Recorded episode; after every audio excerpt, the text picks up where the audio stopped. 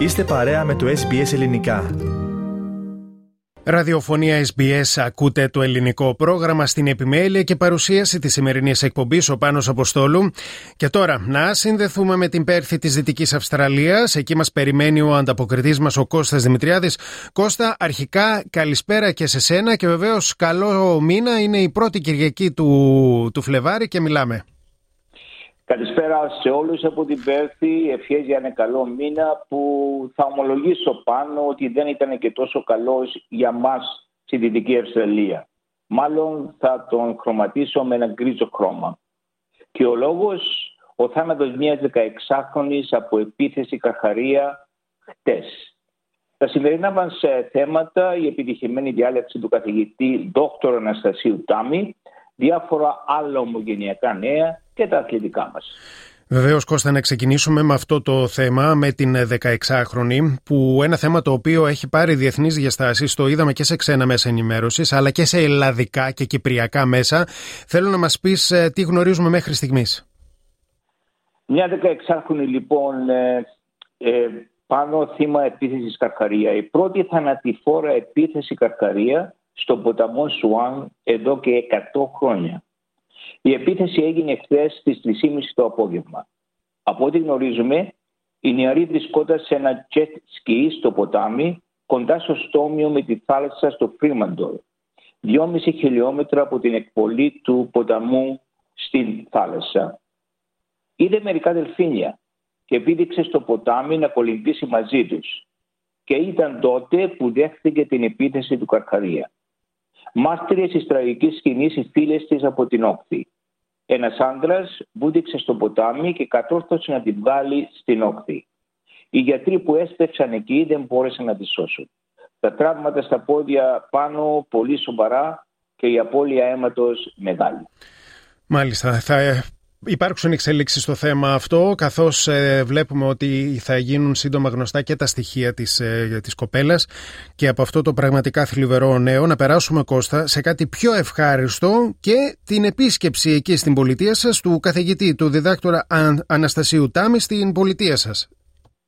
Όπως σας επισημάναμε την περασμένη Κυριακή, στην πολιτεία μας βρισκόταν πάνω για μια πενταήμερη επίσκεψη ο καθηγητής ε, διδάκτορας Αναστάσιος Τάμις, πρόεδρος του Αυστραλιανού Ινστιτούτου Μακεδονικών Σπουδών Αυστραλίας.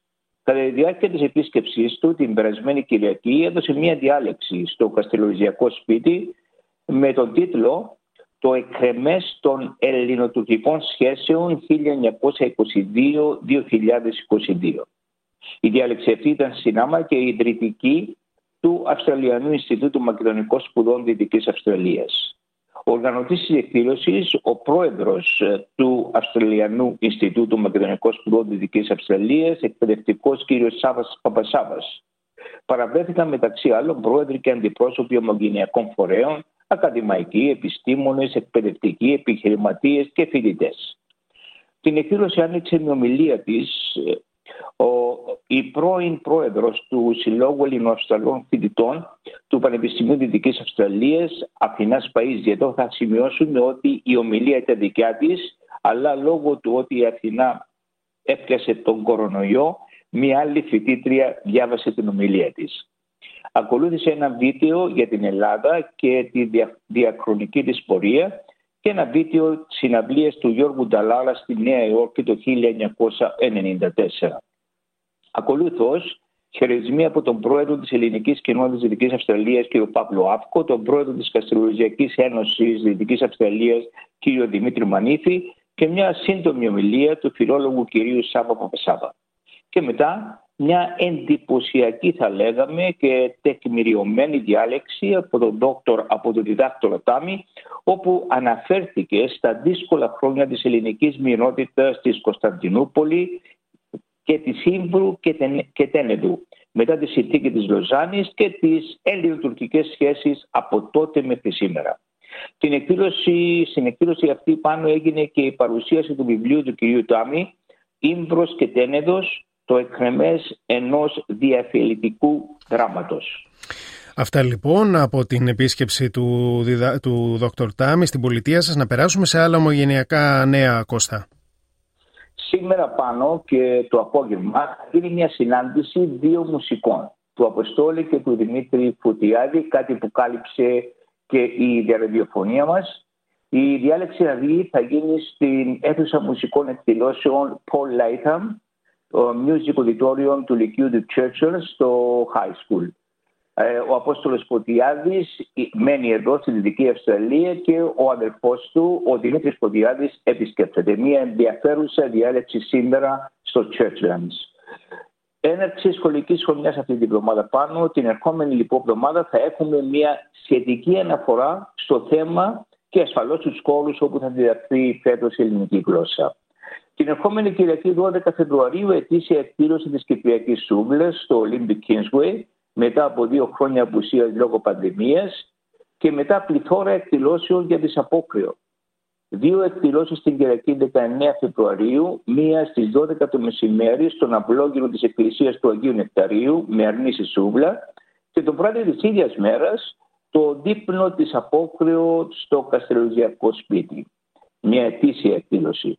Το Σάββατο 25 Φεβρουαρίου αποκριάται νεανικό πάρτι στην ελληνική λέσχη με ζωντανή ελληνική μουσική. Και να ολοκληρώσουμε Κώστα με τα αθλητικά μας νέα και την Αθηνά. Άφησε την περασμένη Κυριακή το θερινό νυχτερινό κύπελο πάνω και η Αθηνά έδωσε δύο αγώνες. Την περασμένη Κυριακή τον βράδυ νίκησε την Παρκάτα Έτινα με 3-1 και προχθές Παρασκευή ισόπαλη στο Ιταλοελληνικό ντέρπι με την Perth City 1-1. Οι επόμενοι τρεις αγώνες θα γίνουν στο στάδιο της Αθηνάς, στο Ευάγγελος Λίτης, κάθε Παρασκευή βράδυ. Την ερχόμενη Παρασκευή στις 8.30 το βράδυ η Αθηνά αντιμετωπίζει την ομάδα του Armadale. Σημειώνουμε πάνω ότι η Αθηνά είναι η κάτοχος του νυχτερινού κυπέλου του 2022. Και με αυτά ολοκληρώνουμε εδώ Κώστα την ανταπόκρισή σου. Σε ευχαριστούμε πολύ. Τα ξαναλέμε την επόμενη Κυριακή. Καλή συνέχεια. Καλό σας βράδυ από την Πέρθη της Δυτικής Αυστραλίας. Ήταν ο Κώστας Δημητριάδης ο ανταποκριτής του ελληνικού προγράμματος από την πρωτεύουσα της Δυτικής Αυστραλίας, την Πέρθη. Κάντε like, μοιραστείτε, σχολιάστε, ακολουθήστε μας στο Facebook, στο SBS Greek.